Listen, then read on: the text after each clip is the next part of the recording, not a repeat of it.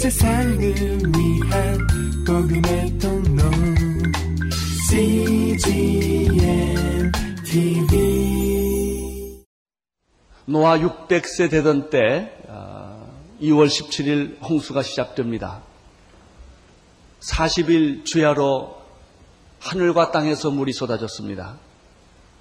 아, 그리고 150일 동안 물은 불어나기 시작을 했습니다. 노아와 그 가족과 짐승들을 실은 배는 방주는 아라라스에 있는 많은 산들이 있는데 그 산들 중턱에 걸치게 되었습니다. 오늘 말씀은 바로 여기서부터 시작이 됩니다. 13절, 14절부터 보기 시작하겠습니다. 시작.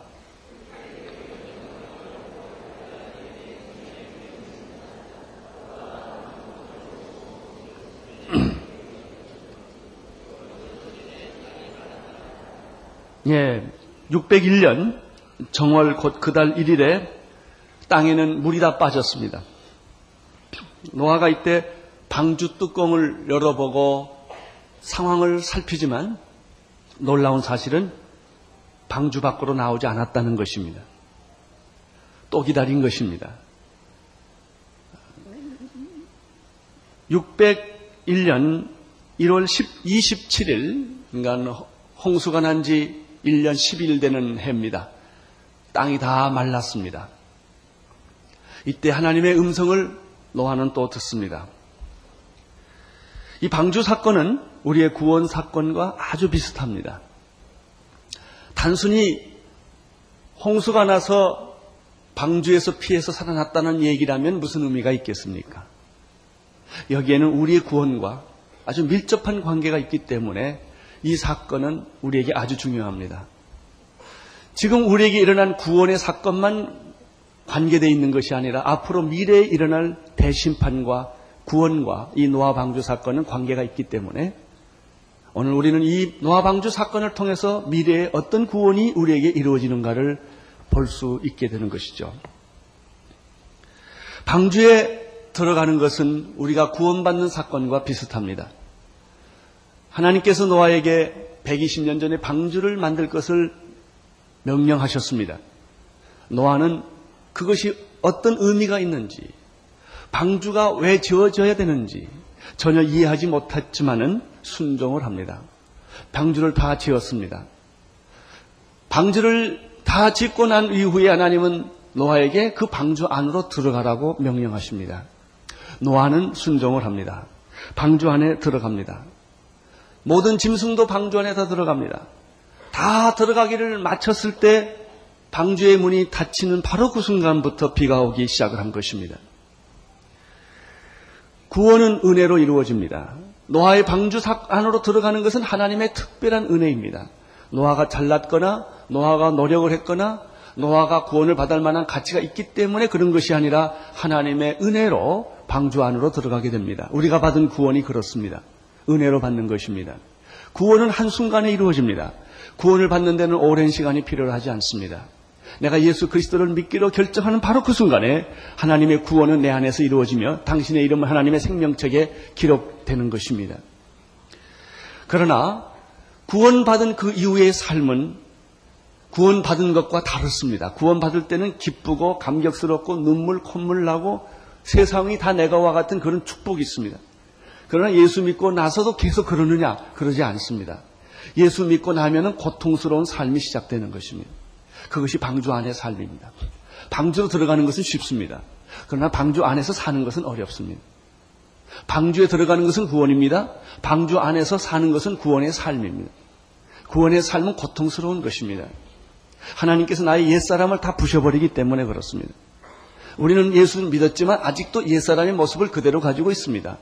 옛사람의 문화, 옛사람의 사고방식, 옛사람의 가치관, 나쁜 습관, 나쁜 성격이 그대로 가지고 있는데 단지 예수만 믿은 것 뿐입니다.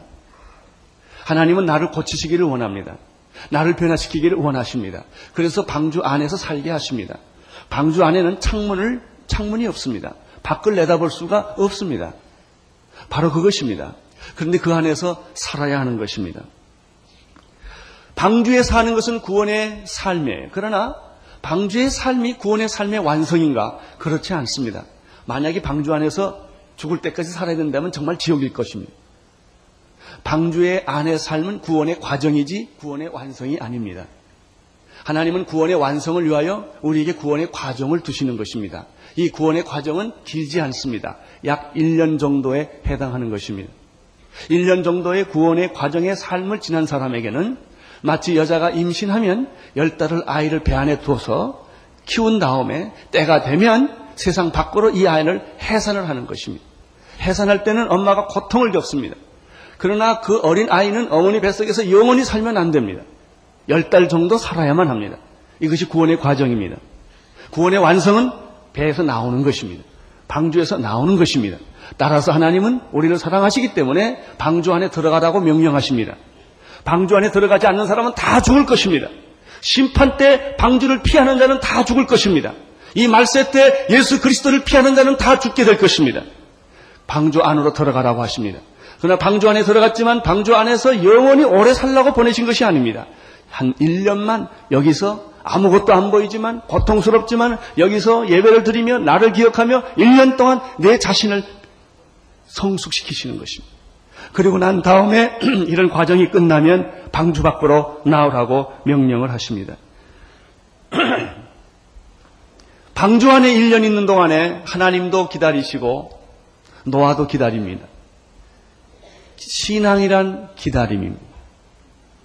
조급한 사람은 신앙을 못 갖습니다. 뭐든지 한꺼번에 다 이루어지기를 바라면 아무것도 얻지를 못합니다. 임신하는 날, 그 다음날 아기 낳지 않습니다. 열 달을 기다려야만 성숙한 아이가 태어나는 것입니다. 이런 의미에서 신앙이란 성숙을 위한 기다림이다. 라고 말할 수가 있습니다. 너무 일찍 나와도 안 되고, 너무 늦게 나와도 안 됩니다. 이게 신앙입니다. 신앙은 성숙한 때인 것입니다. 이 때를 기다릴 줄 알아야 하고, 이 때를 바라볼 줄 알아야 합니다. 때를 기다리는 동안에는 절망감이 있습니다. 절망감을 이기고 기다려야 합니다. 이것이 신앙입니다. 우리가 예수 믿고 이 세상에 사는 것은 고통입니다. 왜냐하면 이 세상은 방주 같기 때문에 그렇습니다. 이 세상은 광야의 40년과 같기 때문에 그렇습니다. 너무나 어렵고 힘들지만 때를 기다리며 사는 것입니다. 하나님은 언제나 적절하고 성숙한 때를 아십니다. 그리고 하나님은 서둘지 않습니다. 그 때를 기다립니다. 사랑하는 성도 여러분, 여러분들도 기다리는 지혜가 있게 되기를 바랍니다. 이것이 신앙의 핵심입니다.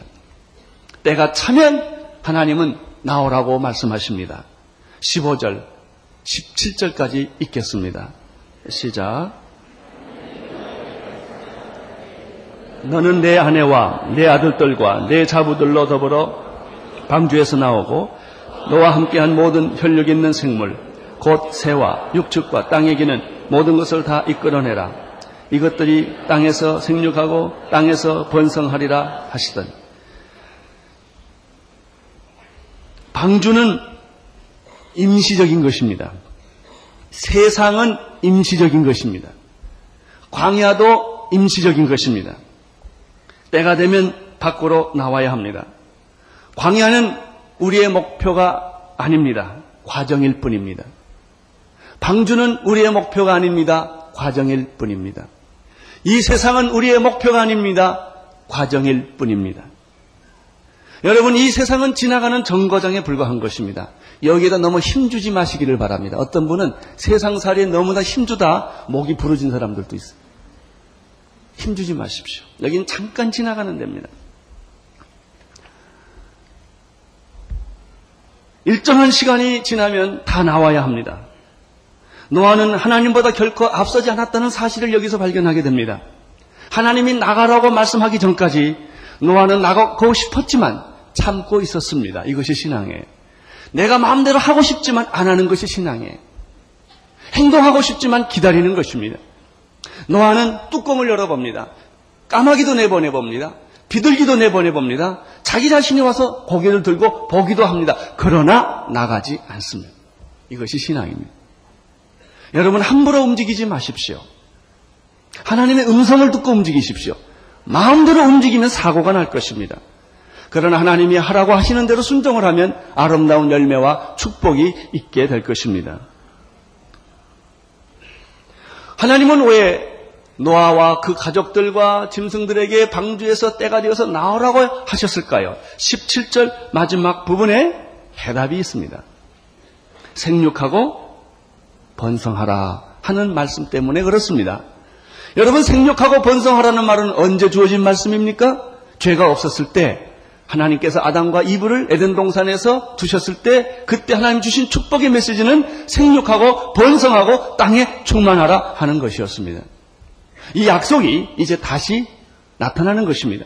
한번 물로 세상을 다 심판하시고 난 다음에 살아남은 노아와 그 가족들과 가축들과 짐승들에게 이렇게 말합니다. 생육하고 번성하라. 이것이 나의 축복이니라. 나는 여러분이 생육하고 번성하기를 축원합니다. 오늘 이 말씀 듣고 애기 나는 사람 있게 되기를 바랍니다. 생육하고 번성하라. 여러분 이것이 하나님의 축복의 원리입니다. 땅에 충만하라. 하나님은 에덴 동산에서 주셨던 이 축복을 노아의 홍수가 다 끝난 후에도 주셨습니다. 이 말씀을 읽어보면 너무나 재밌어요. 여러분 방주 안에서 애기 나면 어떡할 뻔했습니까? 큰일 나죠. 하나만 나도 배가 불어나는 것입니다. 그래서 방주 안에는 거기서 낳고 해산하는 일이 없었을 것입니다. 밖으로 나와야 해산이 일어나고 생육과 번성이 일어나게 되는 것이죠.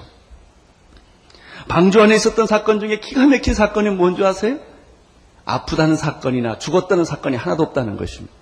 하나님은 여러분을 보호해 주실 것입니다. 우리는 요즘에 다니엘서 큐티를 하죠? 다니엘이 사자굴에 들어가지만 그 사자들이 입을 봉합니다. 다니엘이 불 속에 들어가지만 그 불꽃이 다니엘과 그 세 친구들 머리카락 하나 상하지 않게 하시는 것입니다. 여러분, 최악의 환경보다 더 중요한 것은 하나님이 계시냐 안 계시냐인 거예요. 하나님이 계시면 어떤 위험한 환경 속에서도 살아날 것입니다. 하나님이 계시지 않으면 당신이 어떤 편안한 환경 속에서도 어려움을 겪게 될 것입니다. 여러분 보십시오. 다니엘을 불 속에 집어넣으려고 했던 그 시병들이 다니엘은 살아났는데 시병들은 다 타 죽었다는 것입니다. 불이 약해서 다니엘을 죽이지 않는 것이 아니라 하나님이 보호했기 때문입니다. 여러분 사자가 순에서 다니엘과 세 친구를 먹지 않는 것이 아닙니다. 다니엘과 세 친구 앞에서는 사자가 그렇게 온순하고 그렇게 입을 다물고 있었지만은 사자가 이 다니엘이 살아난 이후에 다니엘을 모함했던 사람을 집어넣었을 때는 그 사자들은 그 사람들을 찢어서 삼켜버렸다는 사실을 우리는 기억합니다. 사랑하는 성도 여러분, 방주 아니라 할지라도 하나님이 계시면 한 사람도 죽지 않고 다 살아나는 것입니다. 불 속에서라도 물 속에서라도 사자의 입 속에서라도 하나님은 당신을 보호하고 건져내신다는 사실을 믿으시기를 바랍니다. 하나님의 말씀이 오기까지 노아는 움직이지 않았습니다. 이것이 믿음입니다. 미리 생각해서 짐작해서 행동하지 않았습니다. 내 생각에는 내 의견에는 이렇게 하면 될 것이라고 생각하고 행동하지 않았다는 것입니다. 사랑하는 성도 여러분, 무슨 일이 되지 않았을 때 너무 염려하지 마세요. 1년 후에, 2년 후에 무슨 일이 날지 우리는 아무도 몰라요. 지난 정권 때, 또 지난 지난 정권 때를 생각해 보십시오. 그분들이 그때는 다 권력을 가지고 여러 가지 많은 일들을 했지만 지금은 어떤 결과가 옵니까? 지금 있는 사람 또 생각해 보십시오. 5년 후에 무슨 일이 날지 아무도 모르는 것입니다. 하나님 안에 있는 것을 감사하십시오. 하나님과 함께 있는 것을 감사하십시오. 역사는 하나님 손 안에 있는 것입니다. 18절, 19절을 보십시오. 시작. 노아가 그 아들들과 그 아내와 그 자부들과 함께 나왔고 땅 위에 동물꽃 모든 짐승과 모든 기는 것과 모든 새도 그 종류대로 방주에서 나왔더라. 방주 안에는 이제 더 이상 사람이나 짐승이 없이 다 나왔습니다. 만약에 방주 안에 있는 만약에 사람이나 짐승이 누군가 나는 가기 싫어. 그래가지고 한 사람이라도 남아 있었더라면 그 사람은 하나님의 축복을 받지도 못하고 보지도 못했을 것입니다. 방주 안에 있는 동안에 한 마리 짐승도 병들거나 죽지 않았다는 사실과 함께 이제 모든 사람과 짐승들은 다 밖으로 하나도 예외 없이 나왔다고 하는 사실입니다. 자, 다음 단계를 생각해 보십시오. 방주 밖에 이 사람들이 나왔을 때 그들이 경험한 세상은 어떤 세상일까요? 그것은 환상의 도시가 아니었을 것입니다. 생각해 보십시오. 1년 동안 도시가 물에 잠겼으니 물이 다 빠지고 물이 말랐을 때 세상 형편은 어떻겠습니까? 집이 있었겠습니까? 논밭이 있었겠습니까? 나무가 제대로 있었겠습니까? 폐허 그 자체일 것입니다. 무서운 폐허. 여러분 불나면 건질 게 있답니다. 물, 물홍수가 나면 건질 게 없는 게 물홍수입니다. 1년 동안 물에 잠겼으니 살아남아 있는 것이 무엇이 있었겠습니까? 20절을 보십시오. 20절 시작. 노아가 여호와를 위하여 단을 쌓고 모든 정결한 짐승 중에서와 새, 새, 새 중에서 취하여 번제단을 단에 드렸더니 자 노아와 그 가족들과 짐승들이 다 나왔을 때 기가 막혔을 거예요. 그런데 우리는 성경에서 굉장히 놀라운 사실 하나를 발견하는 것입니다. 노아가 먹을 것을 찾거나 집을 짓거나 생계를 유지하는 방법을 먼저 찾지 않았다는 사실. 이것은 굉장히 중요합니다. 노아가 폐허된 그 상태에서 행한 것은 제사였습니다. 제사란 무엇입니까? 하나님을 기억하는 것입니다. 하나님께 감사를 드리는 것입니다. 하나님께 나의 찬양과 감사와 기쁨과 모든 것을 그분에게 돌려 드리는 것입니다. 제사. 그것은 노아 홍수 이후에 노아가 행했던 최초의 사건이었습니다. 왜 제사를 드렸을까요? 제사를 드리는 축복은 과연 무엇이었을까요? 사실 제사는 노아 홍수 이전에도 노아가 드렸던 것입니다. 제사에는 두 가지 제사가 있습니다. 카인의 제사와 아벨의 제사입니다. 카인의 제사는 하나님이 받지 않으셨습니다. 아벨의 제사는 하나님이 받으셨습니다. 카인은 제사를 드리지 않는 그 후부터 여호와 이름을 부르지 않았습니다. 제사도 없었습니다. 그것이 노아의, 노아 홍수 때 우리가 보게 된 심판받은 모든 백성들입니다. 그러나 아벨은 그렇게 하지 않았습니다. 피해 제사를 드렸습니다. 계속해서 제사를 드렸습니다. 제사를 드리면 어떤 일이 일어날까요? 하나님이 오십니다. 축복받는 최고의 비결은 하나님이 이 자리에 오게 하시는 것입니다.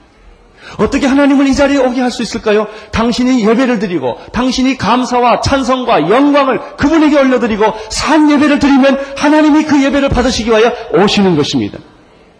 여러분 축복 중에 축복은 하나님이 오시는 것입니다. 우리 보면요 옛날에 뭐 대통령이 우리 집에 와서 뭐 설렁탕 한 그릇 먹었대나 그래가지고 그 자리를 여기 대통령이 앉은 자리하고 줄 쳐놓고 있어요. 세상에 대통령이 와도 이렇게 사람들이 좋아해요. 하나님이 오시는데 얼마나 큰 축복이 있겠습니까? 여러분 하나님이 오셨다는 뜻이 뭐예요? 마귀가 떠났다는 얘기예요. 하나님과 마귀는 공존을 못해요. 더러움이 떠납니다. 저주가 떠납니다. 질병이 떠납니다. 예배를 드리는 곳에는 하나님의 임재가 있는 거예요. 오늘 여러분들이 예배를 드리는 이곳에 하나님의 임재가 있는 줄로 믿습니다. 여러분의 가정에 하나님의 예배를 드릴 때 하나님의 임재가 있는 거예요. 저는 이말 예배를 생각하면서 저희 아버님을 생각하세요. 저희 아버님은 제가 여러분 지난번에도 말했지만요. 하루에 피난 나와가지고 두 번 예배 드렸어요. 여러분 생각해보세요. 어린애가 뭐 예배를 알겠어요. 한 번 예배 보면 됐지. 아침 저녁으로 예배를 드리니까 아 그게 그렇게 너무 부담스럽고 힘들었던 기억이 나요. 그러나 지금 내가 목사가 된 지금 내가 생각해 보니까 우리 부모님의 신앙이 참 위대했다. 그게 축복의 비결이었다. 여러분 가정에서 재단을 쌓게 되기를 바랍니다. 교회에 와서 예배 드리는 것으로 만족하지 마십시오. 여러분 집에서 매일매일 자녀들과 함께 부모님이 성경책을 펴들고 찬송가를 부르며 기도할 때마다 예배하면 그 예배를 받으신 하나님이 그 자리에 와 계시거든요. 노아는 이 비밀을 알았습니다. 자녀를 위해서 최, 자녀를 위해서 줄 수 있는 부모의 최고의 선물은 예배예요, 예배. 예배 드리는 습관, 교회 가는 습관, 주일날이면 어떤 일이 있어도 교회 가고 주일날이면 어떤 일이 있어도 예배를 드리고 가정에서 매일매일 재단을 쌓는 이 신앙보다 더 좋은 축복은 없는 것입니다. 그렇습니다. 예배 드리는 자는 망하지 않을 것입니다. 예배 드리는 자는 결코 패하지 않을 것입니다. 예배 드리는 가정은 하나님이 반드시 축복해 주실 줄로 믿습니다.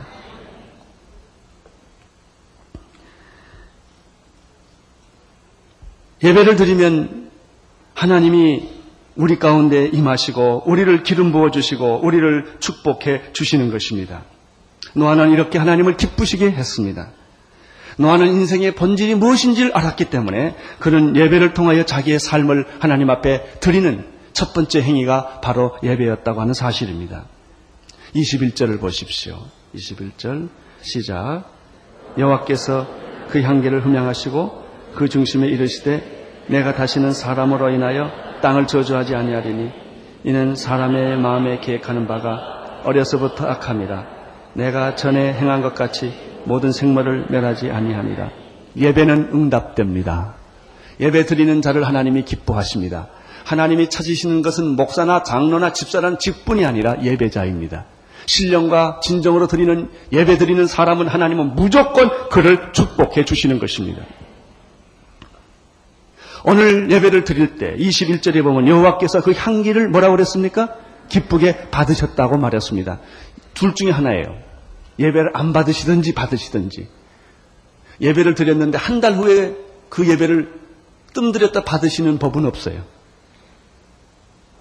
오늘 지금 여러분이 예배 드리면 지금 하나님이 그 예배를 어떻게 받으세요? 언제요? 지금. 일주일 후가 아니에요.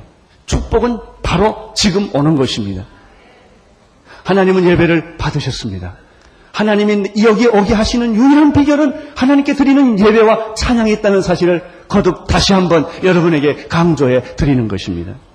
여러분 미국이 왜 축복을 받았습니까? 위기노 대학살 때 유럽에 그들은 신앙을 지키기 위하여 퓨리탄들이 미국으로 건너왔습니다. 동부 쪽 보스턴 쪽으로 왔습니다. 여러분 그 플리머스 쪽으로 왔을 때 그들이 맨 먼저 했던 행위가 뭔지 아십니까? 예배였습니다. 교회를 먼저 지었습니다. 교회를 짓고 난 다음에 지은 것이 자기 집이었습니다. 자기 집을 짓고 난 다음에 했던 것이 학교였습니다. 그들은 하나님을 경외하는 것을 최우선으로 삼았던 것이 미국의 퓨리탄들이었고 그들의 축복이 아직까지 많은 것입니다. 여러분은 어떨까요? 우리는 집부터 지을 거예요. 교회 그건 그 다음 얘기고 다 편하면 하는 얘기고 내 집이 제일 중요하고 그 다음에 중요한 게 내 자식 학교 보낼 일이 중요하고 이것이 다 되면 시간 남으면 교회 와요. 사랑하는 성도 여러분, 찌끄러기 시간 하나님께 가져오지 마십시오. 시간 남으면 오는 거, 그건 신앙 아닙니다. 내 24시간 시간 중에 제일 소중한 시간을 드리는 게 예배예요. 찌끄러기 시간 내지 마세요. 바쁘다고요? 따라 하십시오. 바쁘다는 거는. 아, 좀 더 크게 바쁘다는 것은 마음 없다는 핑계다. 그래요. 여러분이 소중하면 절대 안 바빠요. 연애한 사람 치고 바쁜 사람 내가 본 일이 없어요. 돈 버는데 바쁜 사람 본 일이 없어요. 마음 없는 거예요. 하나님에 대해 관심이 없는 거예요. 물론 학교 교육 중요하죠. 여러분 비즈니스 중요하죠. 하나님보다 더 중요할 수는 없어요. 나는 여러분이 신령과 진정으로 예배 드리는 그분에게 제사를 드리는 가정에서도 제사를 드리고 직장에서 예배를 드리고 교회 와서도 예배를 드리고 길거리 다니면서도 예배 드리는 하나님 제1 우선주의의 신앙의 축복이 여러분에게 있게 되기를 축원합니다. 21절을 보시 어, 22절을 보십시오.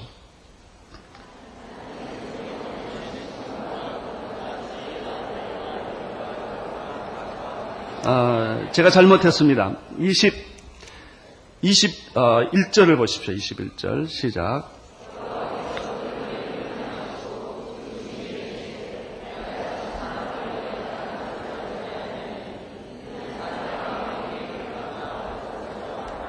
그 중간부터 보면은 내가 다시는 사람으로 인하여 땅을 저주하지 아니하리니 이는 사람의 마음에 계획하는 바가 어려서부터 악함이라. 내가 전에 행한 것 같이 모든 생물을 면하지 아니하리니 라는 말씀이 있습니다. 이게 아주 중요한 거예요. 하나님은 심판 후에 제사를 받으시고 생각을 바꾸셨어요. 이제는 땅을 내가 심판하지 않겠다. 이것이 제 예배의 축복이에요. 예배의 능력이에요. 예배는 하나님의 마음까지 바꾸게 하는 거예요. 오늘 여러분이 드리는 예배가 얼마나 위대한 줄 아세요? 여호와께서 그 향기를 흠양하시고 그 다음에 예배를 받으시고 난 다음에 그 중심에 이르시기를 내가 다시는 사람으로 인하여 땅을 저주하지 아니하겠다 이렇게 말씀하셨습니다. 그 다음에 또 한 가지 중요한 말씀이 그 뒤에 나옵니다. 그런 이유 중에 하나는 하나는 예배 때문이요. 또 하나의 이유는 이는 사람의 마음에 계획하는 바가 어려서부터 악함이라. 오늘 이 말씀 속에서 우리는 조금 더 깊은 메시지를 하나 발견하게 됩니다. 그것은 죄로 인하여 대홍수의 심판이 왔지만 대홍수의 심판은 죄를 없이 하지 못했다는 것입니다. 죄를 쓸어는 버렸어요. 죄를 혼을 내줬어요. 무섭게 했어요. 노아와 그 가족과 짐승들 위에는 다 죽여버렸다고요. 죄 있는 것은 다 죽여버렸어요. 그러나 홍수가 죄를 없이 하지는 못했다는 거예요. 여러분 죄를 없이 할 수 있는 분은 누구십니까? 갈보리 언덕에서 우리를 위하여 십자가에 피 흘려 돌아가신 예수 그리스도 외에는 죄를 씻을 자가 아무도 없어요. 심판이 혼을 내줘요. 그렇지만 죄는 없이 하지 않아요. 사정하면 세상이 좋아질까요? 감옥에 집어넣으면 다 세상이 좋아질까요? 참만의 말씀. 그건 지난 정권도 했고 이번 정권도 하고요. 다음 정권에 또 할 겁니다. 혼을 낸다고 죄가 없어지나요? 심판을 한다고 죄가 없어지나요? 우리는 방향을 잘 잡아야 합니다. 그래서 죄가 없어질 수 있다면 얼마나 좋을까요? 여러분 자녀도 혼내지 마세요. 혼내고 야단치지 마세요. 혼내고 야단친다고 애들이 변하나요? 절대 안 변합니다. 사랑해야 변함. 여러분, 예수 그리스도를 믿어야 세상이 변하게 되어 있어요. 예수 그리스도의 십자가의 보혈의 피만이 죄를 없이 해주지 다른 것으로 죄를 없이 하지 않은 거예요. 그래서 노아는 누구를 바라봤을까요? 예수 그리스도를 바라봤을 거예요. 피의 제사를 드리면서 언젠가 우리 죄를 위하여 영원한 속죄를 이루신 그 예수 그리스도의 보혈의 피를 바라보면서 그들은 아벨의 제사와 노아의 제사가 계속해서 이루어졌던 것입니다. 여러분, 홍수로 죄는 없어지지 않습니다. 쓸어버릴 수는 있어요. 죄는 없어지지 않습니다. 인간의 마음 속에 생각하는 것이 언제부터? 어렸을 때부터 악한 것을 내가 하노라. 사랑하는 형, 성도 여러분, 여러분이 죄를 없이 할 수 있는 유일한 비결은 갈보리 언덕에서 나를 위하여 십자가에 피 흘려 돌아가신 예수 그리스도의 십자가의 피를 의지할 때만 이 죄는 사야지는 것입니다. 그럼 우리는 이런 질문을 합니다. 이 천년의 전에 죽은 예수의 피가 어떻게 내 죄를 사할 수 있으며 인류의 죄를 사할 수 있으며 인류를 구원할 수 있을 것인가? 말도 안 되지 않느냐 하는 얘기. 두 가지 이유 때문에 예수님의 피는 인류의 모든 죄를 속하시고 여러분의 죄를 속해 주실 줄로 믿습니다. 첫 번째 이유는 무엇입니까? 그것은 여러분 죄인은 죄인을 용서할 수 없다는 것입니다.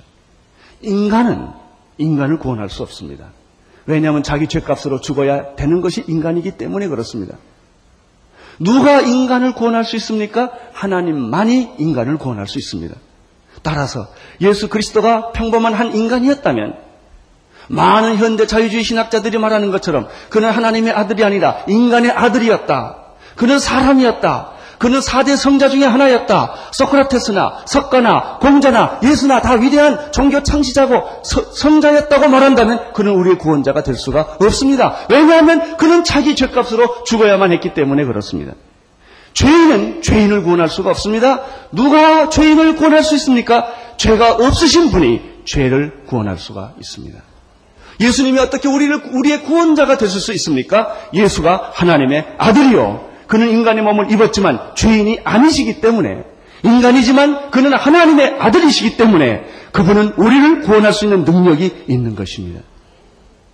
따라서 예수가 우리를 구원할 수 있는 까닭은 노아의 홍수로도 죄를 없이 하지 못했던 그 죄를 예수님이 우리 죄를 용서해 줄 수 있고 예수님이 우리 죄를 구원할 수 있었던 그 까닭은 예수님이 하나님 자신이었기 때문에 우리 죄를 구원할 수가 있었습니다. 두 번째입니다.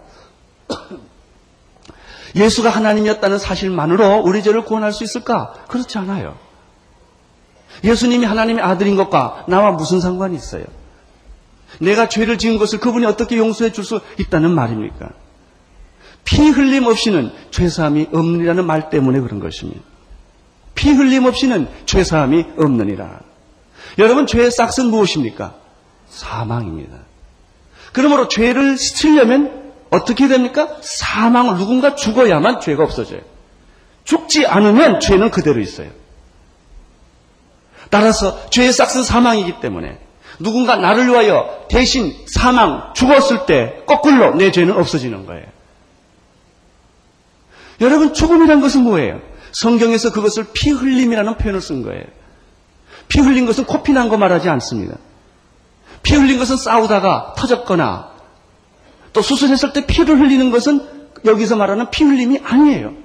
구약의 개념에 있어서 피 흘렸다는 얘기는 사람이 죽었다는 이야기입니다. 누군가 대신 죽어야만 그 죄가 없어지는 거예요. 따라서 두 가지 요소가 만족돼야 됩니다. 내 죄를 용서할 수 있는 분은 인간이면 안 된다는 것입니다. 인간의 몸을 가지고 있지만 그분의 본질은 하나님이셔야만 내 죄가 용서된다는 것입니다. 두 번째, 하나님이 내 안 죽으시고 십자가의 예수를 십자가 못 박혀 죽게 안 하시고 하나님의 권위로 내죄 용서함 받았다 이렇게 말하면 될 거 아니냐 이거예요. 안 됩니다. 하나님의 공의가 무너집니다.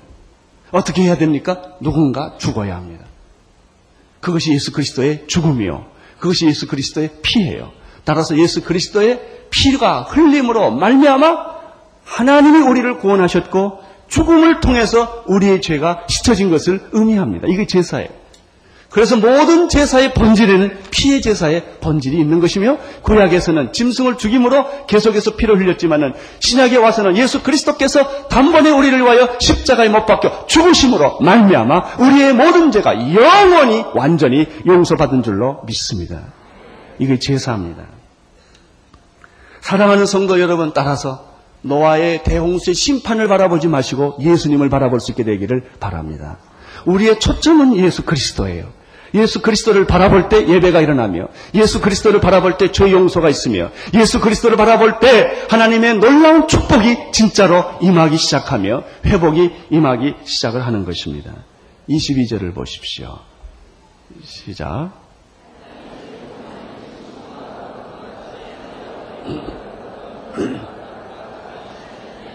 땅이 있을 동안에는 신음과 거둠과 추위와 더위와 여름과 겨울과 땅과 밤이 쉬지 아니하니라.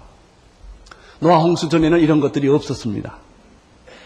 노아의 홍수 이전에는 정말 하나님이 만들어 주신 완벽한 자연 환경이었습니다. 그러나 노아 홍수가 일어난 이후부터 사, 사계절이 생긴 것입니다. 남극과 북극이 생긴 것입니다. 이 세상에는 지각 변동이 생겼고 자연 재앙이 그때부터 이루어지기 시작을 했습니다. 하나님께서 죄를 지었을 때 이부에게 최, 최초로 주셨던 형벌은 무엇입니까? 그것은 내가 해산하는 고통과 남자를 사모하는 고통이 있을 것이다 라고 말했죠. 남자에게는 어떤 고통을 주었습니까? 땅은 너를 위하여 엉겅퀴를 낼 것이며 너는 이마에 땀을 흘려야만 살 것이며 너는 흙으로 봤으니 흙으로 돌아가는 그런 존재가 될 것이다 라고 말을 했습니다. 그러나 노아의 홍수 이후에는 더 심각한 형벌이 나타납니다. 그것은 자연 재앙입니다. 이 세상에는 자연 재앙이 있습니다. 하나님께서 처음부터 화산을 만들고 지진을 만들고 해일을 만들고 이렇게 엘리르 현상을 만들고 그거 하나님 안 하셨어요.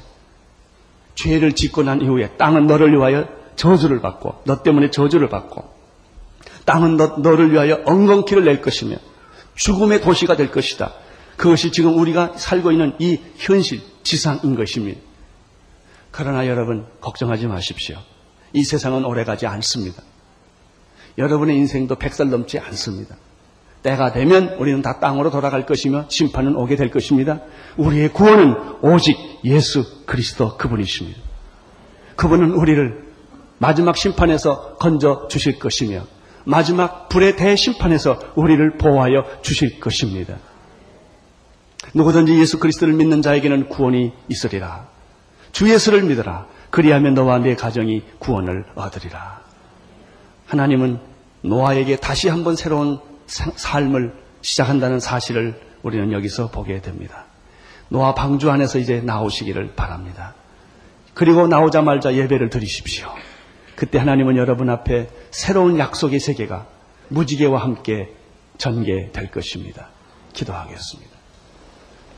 하나님 아버지 노아에 들어가기도 하시고 노아 안에 방주 안에 있게 하기도 하시고 방주에서 나오기도 하셨습니다. 주님, 우리 사랑하는 성도들이 예수 그리스도를 바라보게 하여 주시옵시고 그리스도로 말미암아 얻어지는 온전한 구원을 바라보게 하여 주옵소서. 예수님 이름으로 기도드리옵나이다. 온 세상을 위한 복음의 통로 CGM TV